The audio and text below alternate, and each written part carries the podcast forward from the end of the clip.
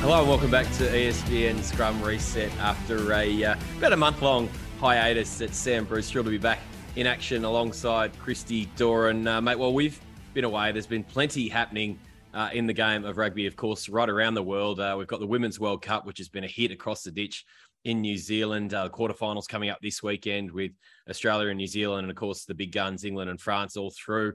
Uh, really looking forward to those games to come, and have really enjoyed the the footy that's been played over there to date. Uh, we've got chaos in the English Premiership with a couple of teams going under, and potentially a third in jeopardy. Uh, and all the while, we've got uh, the November Test Series, which is starting in October this weekend with a couple of tests falling outside the window in Japan, and of course at Murrayfield between the Wallabies and Scotland. We've had Michael Hooper's return.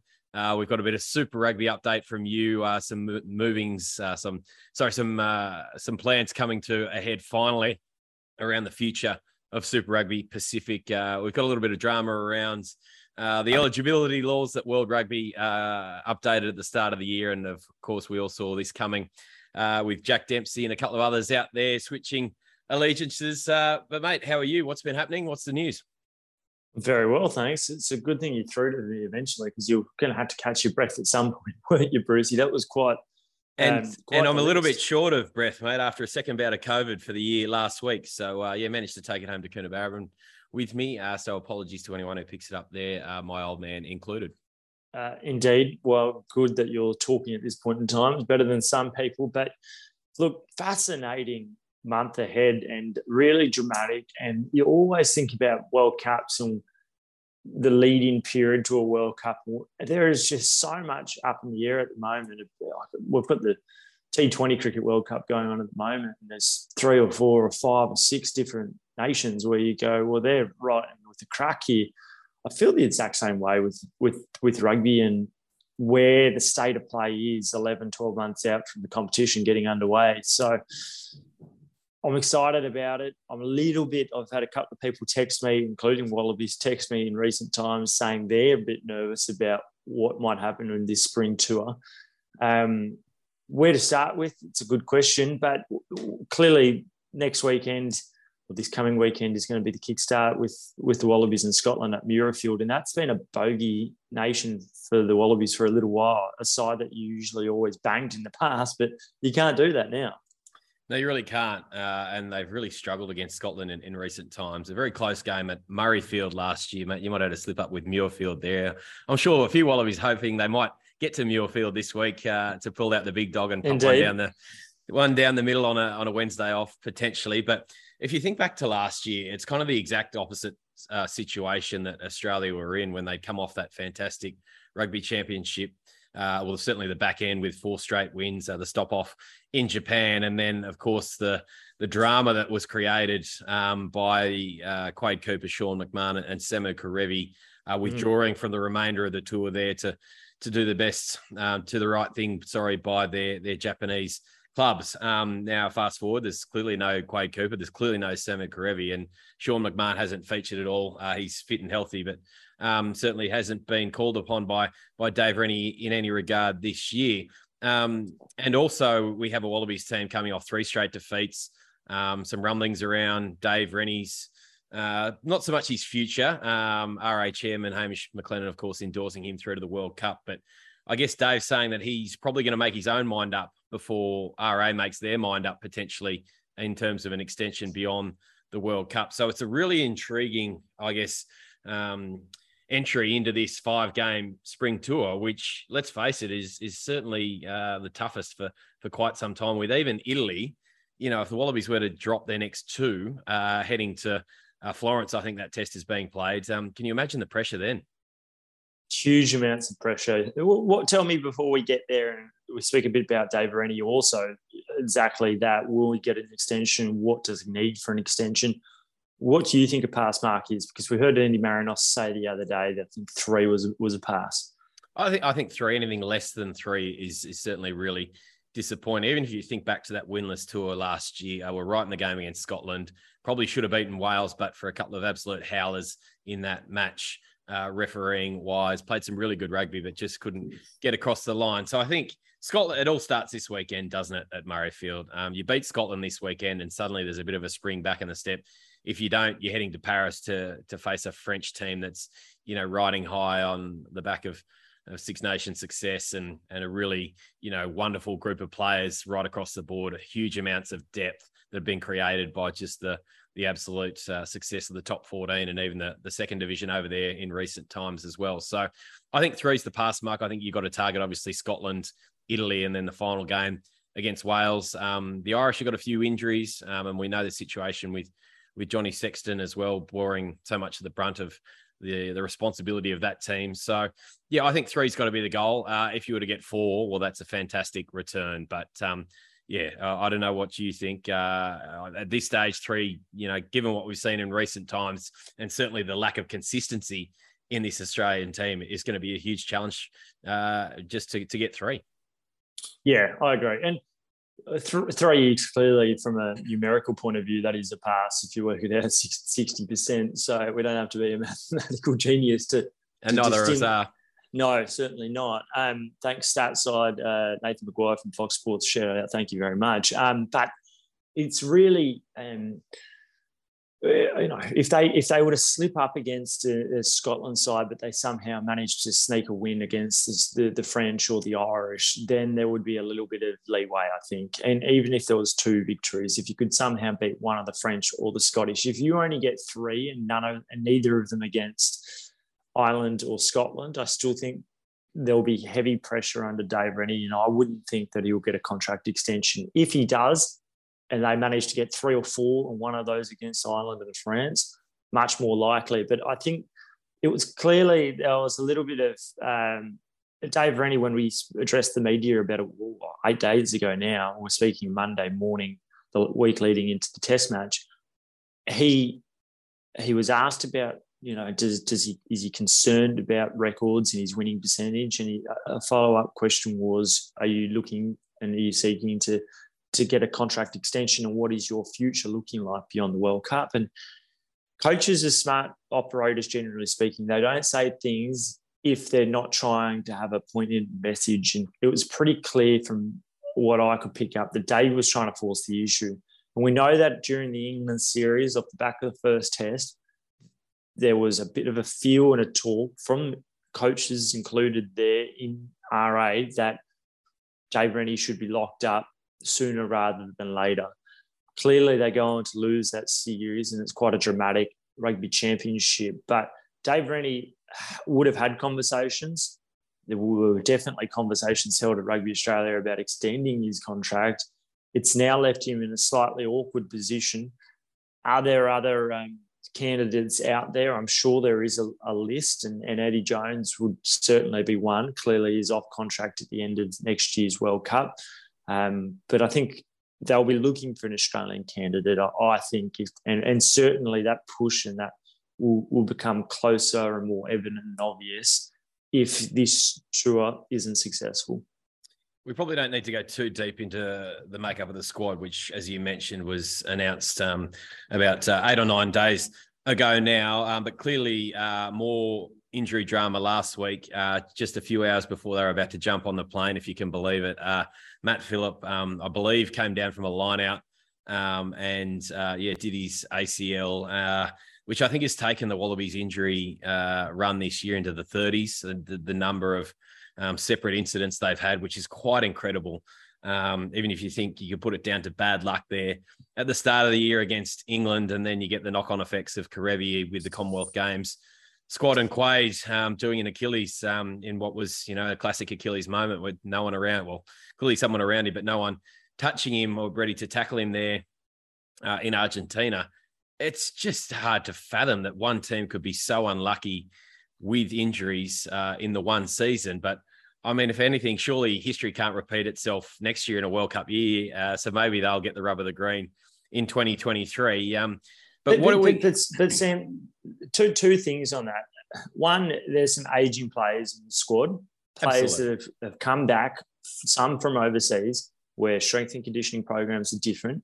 But there's also a lot of young players who are maybe in their first, second, or third year in Super Rugby if you look at the makeup, there's not that many players between the ages of 27 and 30. They're, they're really on the other side of 30 or they're in their early to mid 20s. And And that separation of knowing where your body is and everything else like that, experience, knowing how to manage it, that that is something that I wonder whether or not they've not quite got right because they get flogged going into these these uh, international weeks, and particularly when there's and whether or not this is a coincidence or not, but you look at the Wallabies and how their their results have been.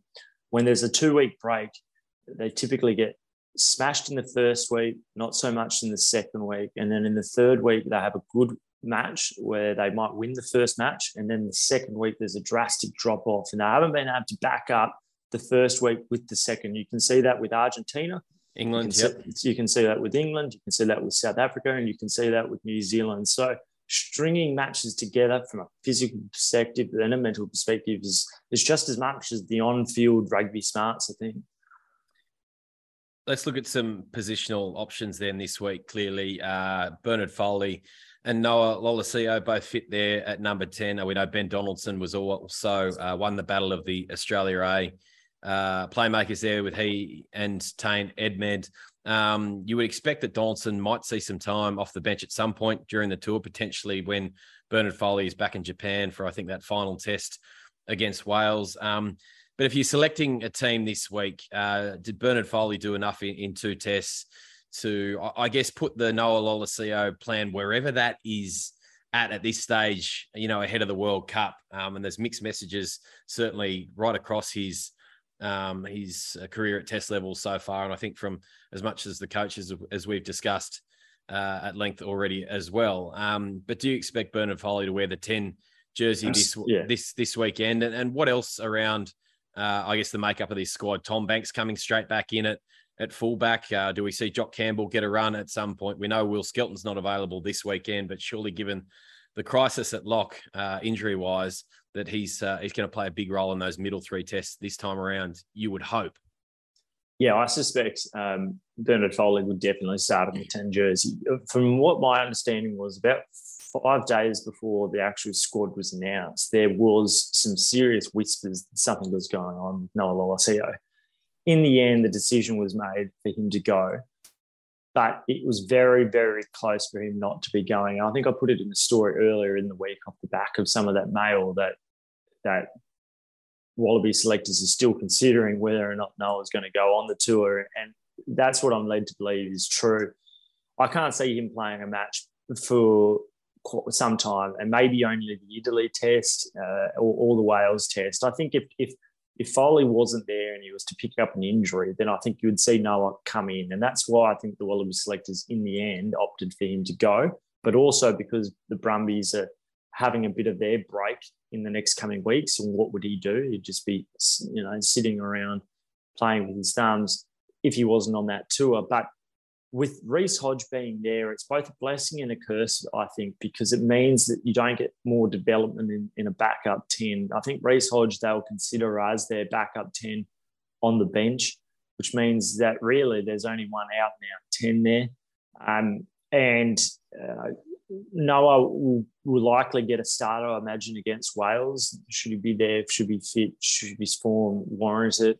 Um, but when it, when it comes to guys like Tom Banks, I imagine he'll come almost straight back into it. I, I don't know that for fact yet, but uh, Andrew Kellaway, they like him on the right wing. They know that Marika Koroibete is not going to be there, opening up a, a, spot on the left wing. That formation is going to be interesting. Is it a Jordan Petaia on the left wing? Possibly. Um, he's played there a bit in the past. We know that with no Matt Philip there, no Darcy Swain for the first couple of tests, um, the second row is likely going to be um, maybe a Jed Holloway is going to partner, potentially even a, a Nick Frost in there.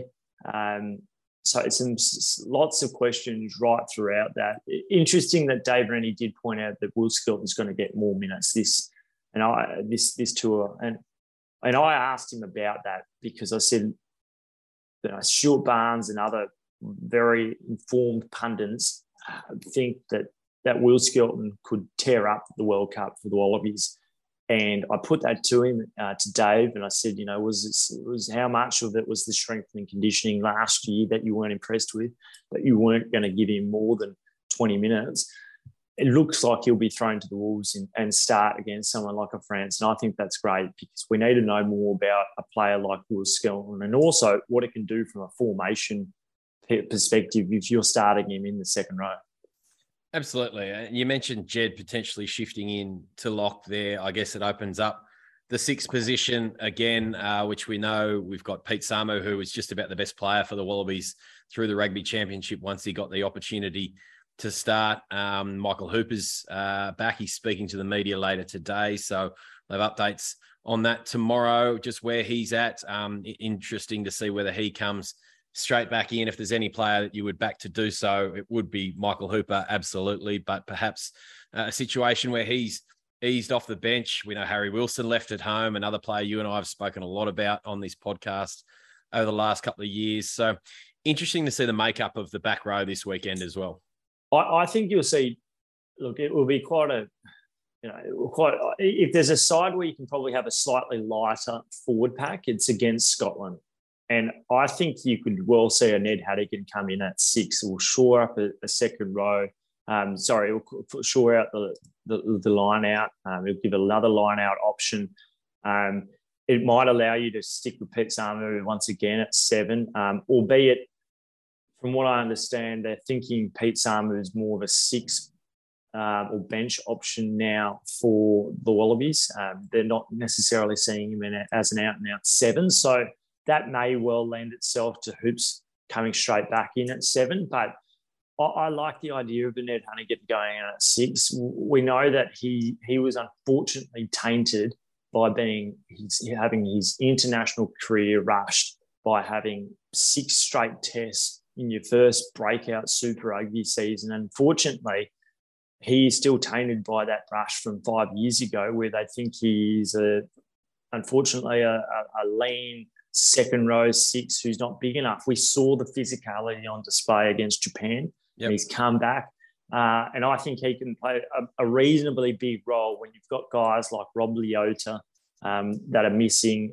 Clearly, no Harry Wilson, which you're not surprised about. Neither of us liked the option of having him with Rob Valetini, um, both in that back row. But it'll be interesting to see how Langi Gleeson progresses throughout this this tour. But also, uh, you know, Rob Valetini, when does he get a rest? Because he's a guy that is has played close to every minute of this international season. Played close to every minute for the Brumbies, with the exception of the few games he was out injured towards the back end. So there's, there's some really interesting questions around how this squad's going to be. Probably Hunter Paisami at 12, although you could still see a, a Lalakai Foketi at 12, given that he was pretty good in Melbourne before getting injured early in that in that second return but as test tested Eden Park. So it will be fascinating to see how this squad is going through over the next couple of days. And fascinating if you think ahead to to whatever team is put out this weekend, and we know at this stage next year the World Cup will be deep into its uh, its knockout rounds, um, and who knows just how far the Wallabies will advance. Uh, it's uh, you know. Um, making sure they get past both Wales and Fiji in the pool to start with, or, or certainly Fiji um, to be a, even a, a, second qualifier. But um, to think, you know, when you and I are on a podcast this time in France, um, you'll still be there. I may well be home. I'm not sure about the the situation there. Um, but exactly what team we'll be seeing um, for that uh, potential knockout round, uh, juxtaposed against the one we've we've got this weekend. Um, as we mentioned, there's a heap of players still out with injury. Um, fascinating to just uh, think ahead and to align the two 23 side by side this time next year. Yeah, and that's the that's the great question because you think about a few of the people that aren't there. You've got Quade Cooper, who they're still banking on, which we have no idea whether or not he'll be back. Ditto Samu Kerevi, but the two of those instantly put in at 10 and 12. And when you've got two guys which are making up the core of the axis of the back line and you're not there for a huge chunk of that four year period, but also the year leading up to it, that is a massive blow for the Wallabies. They've got to work out and this is why this tour is so important. They've got to work out if if they're not the number one options, who the heck are the number two options? Because if you don't know that, then you've got no idea. You'll enter it with the same minefield that what happened in, in 2019. But it's not only those guys. You think about you know, the Rory Arnolds that aren't here for the time being, you know, the Rob Leotas, the the Matt Philips, do they come into picture at any point? I think Matt Philips really up against it now, unfortunately, but there are a number of players where you go, they they well could come into consideration over the next 10 months. Um, the Kurtley Beales of the world, I wouldn't be writing him off at all. Um, I agreed with John Connolly's comments a couple of weeks ago where he said you need to find out more about people like Jock Campbell, whether or not they have a role to play in international rugby. We know what Kurtley Beale can do. He hasn't played in 10 months. Um, there is a lot of answers that uh, questions that need to be answered over the over the next month. All starts this weekend. I'm I'm quite excited by it. It's it, it's it could go either way, and that's that is what's exciting about sport is you don't always know what's going on. Just one final question before we leave the Wallabies. Um, were you surprised that Kurtley Beale wasn't included in this squad? No, I think that they just they seriously thought long and hard about it.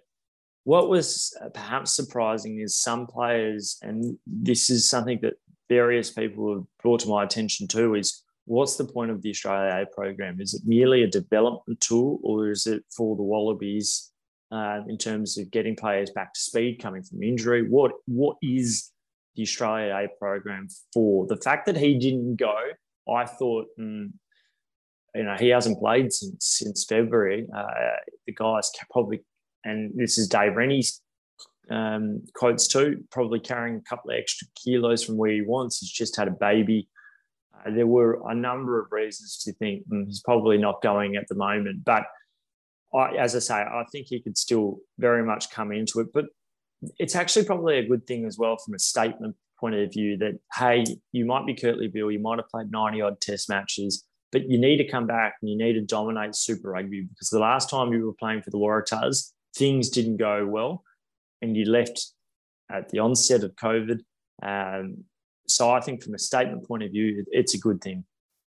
Yes, fascinating five weeks of Test rugby, uh, as you mentioned. They really can't wait to think that uh, we'll go right through to that first weekend uh, in December. Um, a couple of late nights, but also a couple of 7 a.m. starts on Sunday, which will be a bit friendlier to uh, Wallabies fans down here, both France and I think the Island game, a, a 7 a.m. kickoff. So um, a little bit of respite, but it doesn't start this way this that well this weekend with a 3 a.m. special, which is probably just about the worst time I think, because um, you probably just got to go straight through the rest of your Sunday. But you and I will be talking bleary eyed, no doubt, at some stage on Sunday. Uh, mate, let's talk a little about the or even a lot about the Wallaroos and the Women's Rugby World Cup in general across in New Zealand. Um, I think it's been a, a huge success. Uh, Brittany Mitchell was over there for us for ESPN on the opening weekend. Did a really good job of, of covering certainly the the opening match day in, in Auckland, where Australia really took it up to the Black Ferns for uh, at least the, the first half there, and then a couple of um, yellow cards uh, coming their way, which seems to be a bit of a problem in Australian rugby discipline right across the board, be it male or female. Um, uh, but on the whole, they won through to the quarterfinals as the second place finisher on the weekend um, with a really gritty win over Wales. Probably made it a little bit harder on themselves than they needed to. Again, a common theme in Australian rugby, perhaps. Um, but uh, to get past uh, both Scotland and Wales, who do have you know kind of a semi-professional element in recent, well, certainly the last twelve months, to finish second. Um, and I think with each game, they're, they're probably getting better. Uh, the Wallaroos, as I mentioned, discipline a problem. But um, fantastic for these women to to advance to the knockout stage. They now face probably the the tournament favourites in, in England, which could prove a which will prove a huge challenge for them to get past clearly. But um, how have you seen the tournament in in general, and I guess the, the Australian performances as well? Yeah, I watched the the Wales Test quite closely on the weekend.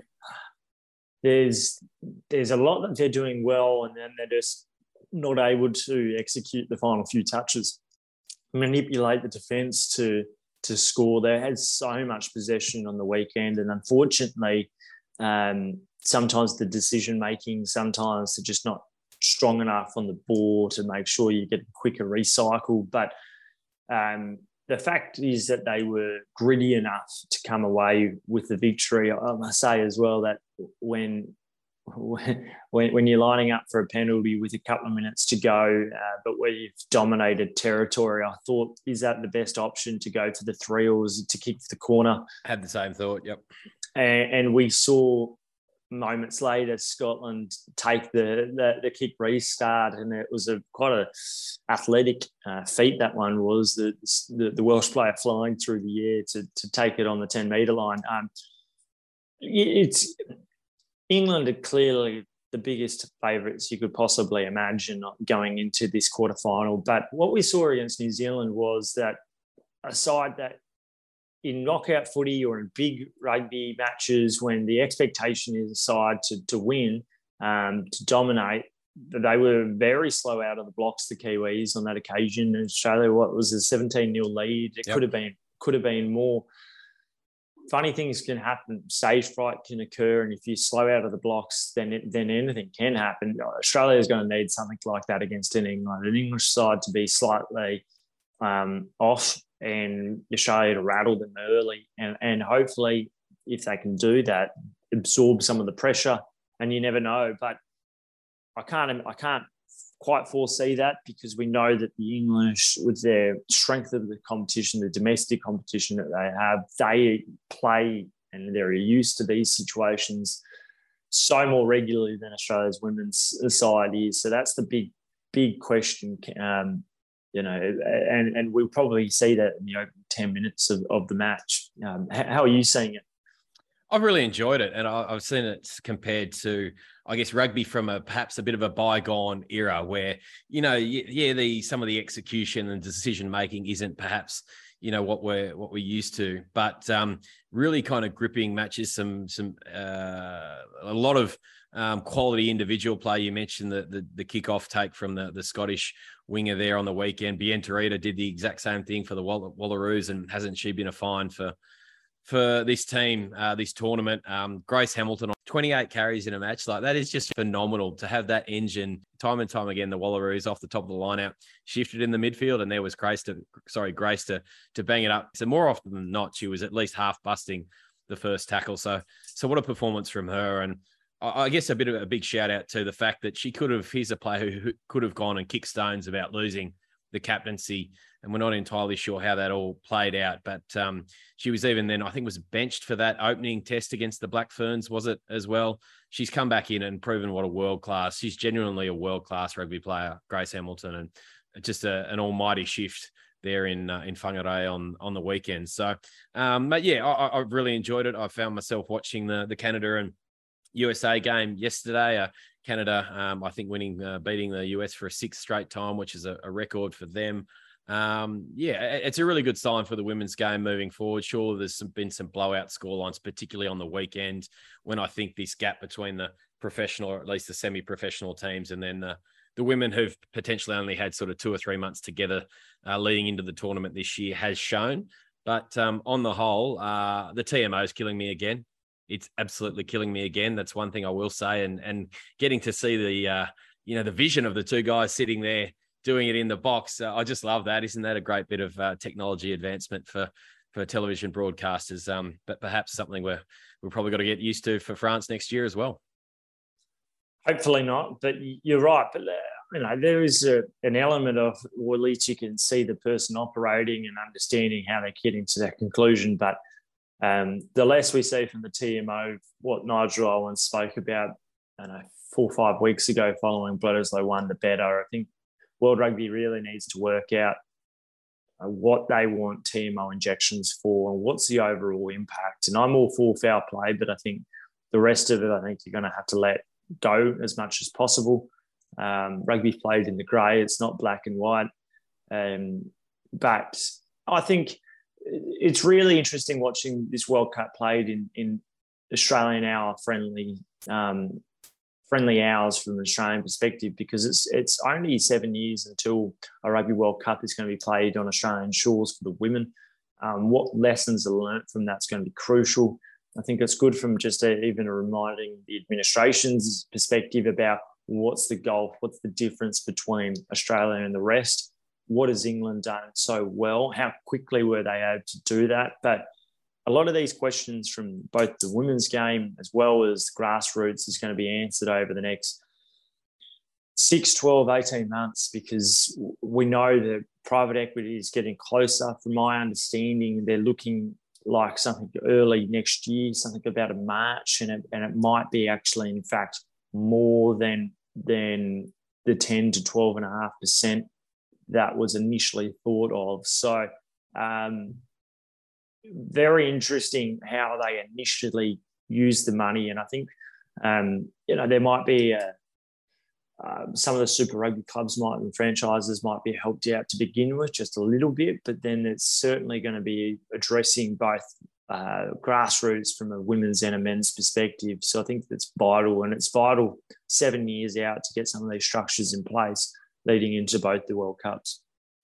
Absolutely, uh, but yes, if you haven't been checking out the uh, the women's tournament on on Stan Sport and certainly the Wallaroos on on Nine Gem, check it out because it's uh, very enjoyable watching. Uh, mate, before we leave the international games as a whole, I guess um, just a word on I guess Jack Dempsey's uh, switch of allegiance. Um, had been rumored for some time. We know he moved to across to Glasgow after the 2019 World Cup. Um, has sat out the three years clearly, uh, as other players around the world have, and we've seen Israel Folau and Charles Piutau um, for Tonga, and any number of other players um, join Pacific Island nations. Um, I think we all saw this coming. It, it, probably still doesn't sit all that well, but um, once you open the gate and you create the avenue for players to be able to pursue this, I guess what else do you expect?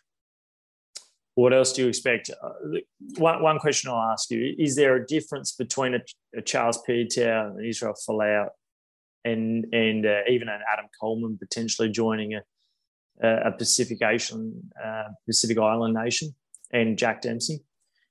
Well, yes and no. I, I mean, clearly those players are, um, I think, are going to, well, you'd think, strengthen Tonga um, if we're talking about Charles and, and Izzy, although we probably haven't seen that yet, um, but more time together before the World Cup next year, you would think that improvement might come. Um, yeah, Jack, when you when you look at on the surface of things, he was a guy who was a, was a proud Wallaby. Um, only played, I think, about 15 tests, but that's still you know quite a few more than a lot of other players who, who wear the gold jersey. Clearly, um, I guess you, you can't you know disseminate really can you um, in my mind um, does Scotland really need him? I probably don't know enough about the Scottish back row stocks to talk with any great um, qualification on that. It will be interesting to see if he lines up this weekend. Um, clearly, I think you're probably going to see more of it in the future. Like this is only the the tipping, sorry, not even the tipping point, the, the starting point really um, of players to come. We saw Tawera Kerr-Barlow mentioned in Wallabies discussions. Now, can you imagine that a, a Wallaby and All Black going um, either way? Uh, as was, I think it was more Tawera being on the on the front foot, saying, you know, if you you were to be rocked by injury there at number nine, um, I'd be available. And clearly, the, the the Wallabies number nine stocks are probably healthier than just about any other position, so we're likely not to see that. But yeah, look, uh, I mean, it's a it's not a great look, I don't think, for the game. But in the end, if it makes these nations what we refer to, I guess, as tier two nations, even though that's a, probably a frame, a name we're, we're trying a label we're trying to get rid of. Um, if it bolsters these teams, um, and certainly on the flip side, if you think about a player like Pita Gus Sowakula, who's played one All Blacks test off the bench, has been left out of this squad, um, and now instead of having his test career ruined forever, you know, sure he's got to wait three years, but hopefully at some point we see big P. PGS, I just came up with that then, had to think about his name, um, line up for, for Fiji at some point. So I think there's going to be good and bad instances along the way, and we've probably just got to get used to it.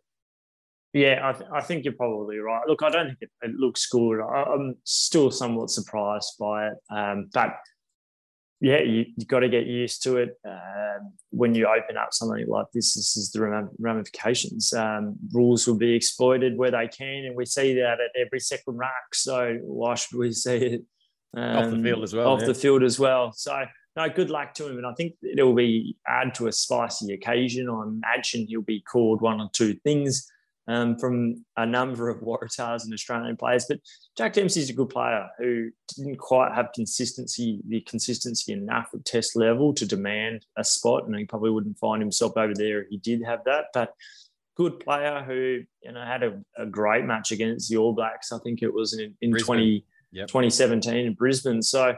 Um, and we saw him have little good cameos off the bench at times too. So should be a, a, great game. No Finn Russell, which is a big one. How that impacts, we don't have Stuart Hogg having the captaincy for Scotland, so uh, much and, and, yeah, much to assess, analyse, see the progression of these nations um, go through. It's probably the most fascinating November series in some time. I thought last year was a good one. We saw in, in 2018 it was a great one when New Zealand were almost beaten by England, and there was a disallowed try at the end there.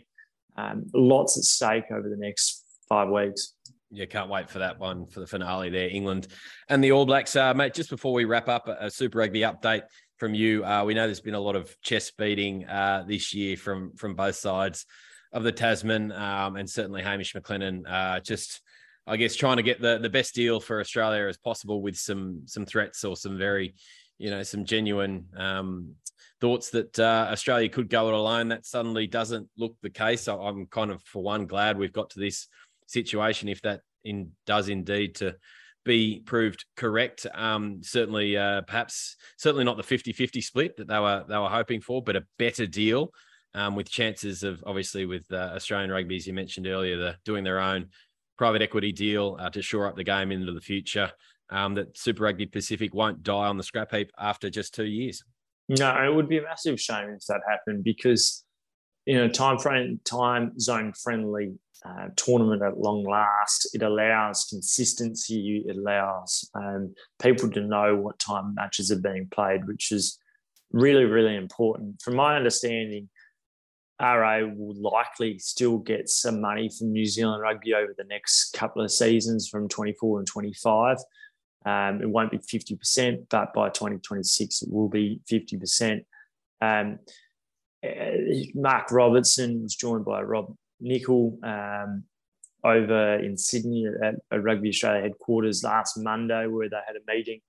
Um, believe it was was a very successful one, very close to being signed. wasn't quite signed, but that's only a good thing because there's um, Super Rugby franchises on either side of the ditch that can't have, you know, if you're striking up a sponsorship deal, and I know in one instance, one one Super Rugby franchise which has got a sponsorship with Tab, Tab chose to only have a, a one year deal extension rather than a two year because they weren't quite sure what was going on beyond 2024. So those sorts of things are very important when it comes to the sustainability, the viability of these the Super Rugby franchises, particularly after what we've seen over the last few weeks up in the English Premiership with Worcester Wolves, and then following that, Wasps going under. So, um, uh, very very important that that private equity comes over the top of this and also helps. But for the time being, um, good to see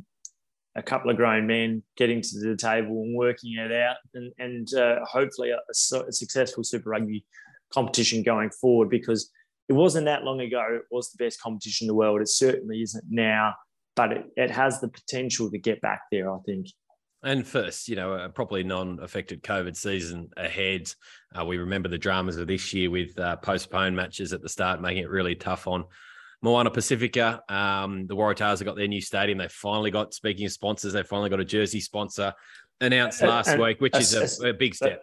A seven-figure sponsorship as well. And I asked questions about that. Is that important? Was it the right decision to hold back? Absolutely. Because if you don't go to that seven figure mark to begin with, then the other sponsorships will go, hang on, well, why are we paying you so much? We'll also have a bit of that back too. So important, but also the new high performance facility at Daceyville. They're going to be getting out of the demountables, which is uh, a good thing if a, a, young bloke like Joseph Suaalii comes knocking and realises he's not going to be sitting in a, a made up demountable, but there is a, a new high performance centre just across the oval there at Daceyville.